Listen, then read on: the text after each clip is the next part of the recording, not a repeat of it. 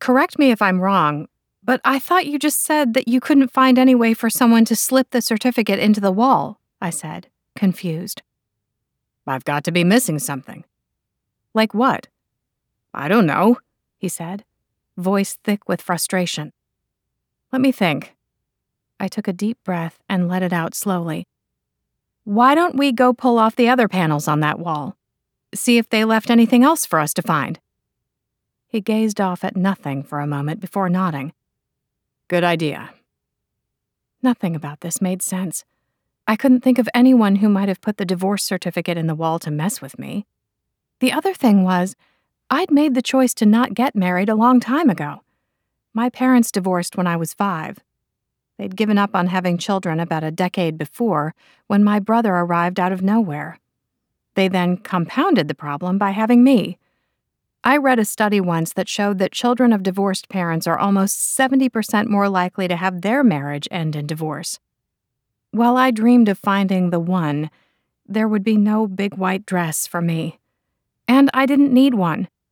If love and commitment weren't already present in the relationship, then a marriage certificate wasn't going to fix a damn thing. It took no time at all for Lars to remove the next section of drywall in the second bedroom. Nothing, just more dust and cobwebs. But as for the third, there's a hole down at the bottom of this one, said Lars bending to inspect the drywall. The hole was about the size of his hand and cunningly hidden behind a flap of wallpaper. Notice how the carpet is darker? I asked, pointing. There used to be a set of drawers here. No one would have even known the hidey hole was there. He cut into the drywall once again, revealing the house's insides. Bingo, muttered Lars. What is it? He brushed off the front of the magazine. Porn.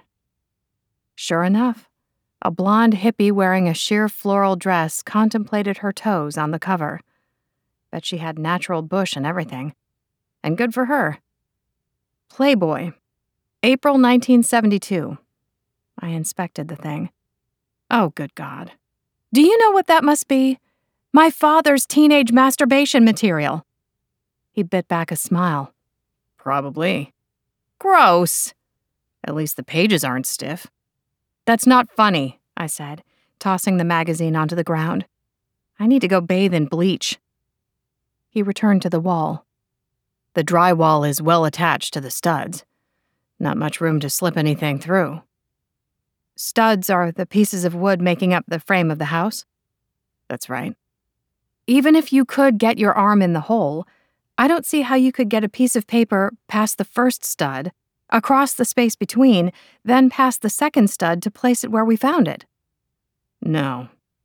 He scratched at his short beard. Or maybe it was long stubble. I'm out of ideas. How about you? I shrugged and slipped the folded up certificate out of the pocket in my black cotton dress. Because in a right and good world, dresses should have pockets. I can't think of anything. Why don't I get back to work? You're really going to stay? His turn to shrug. Then he picked up his now cold coffee and downed half of it. I smiled. Okay, I'll leave you to it.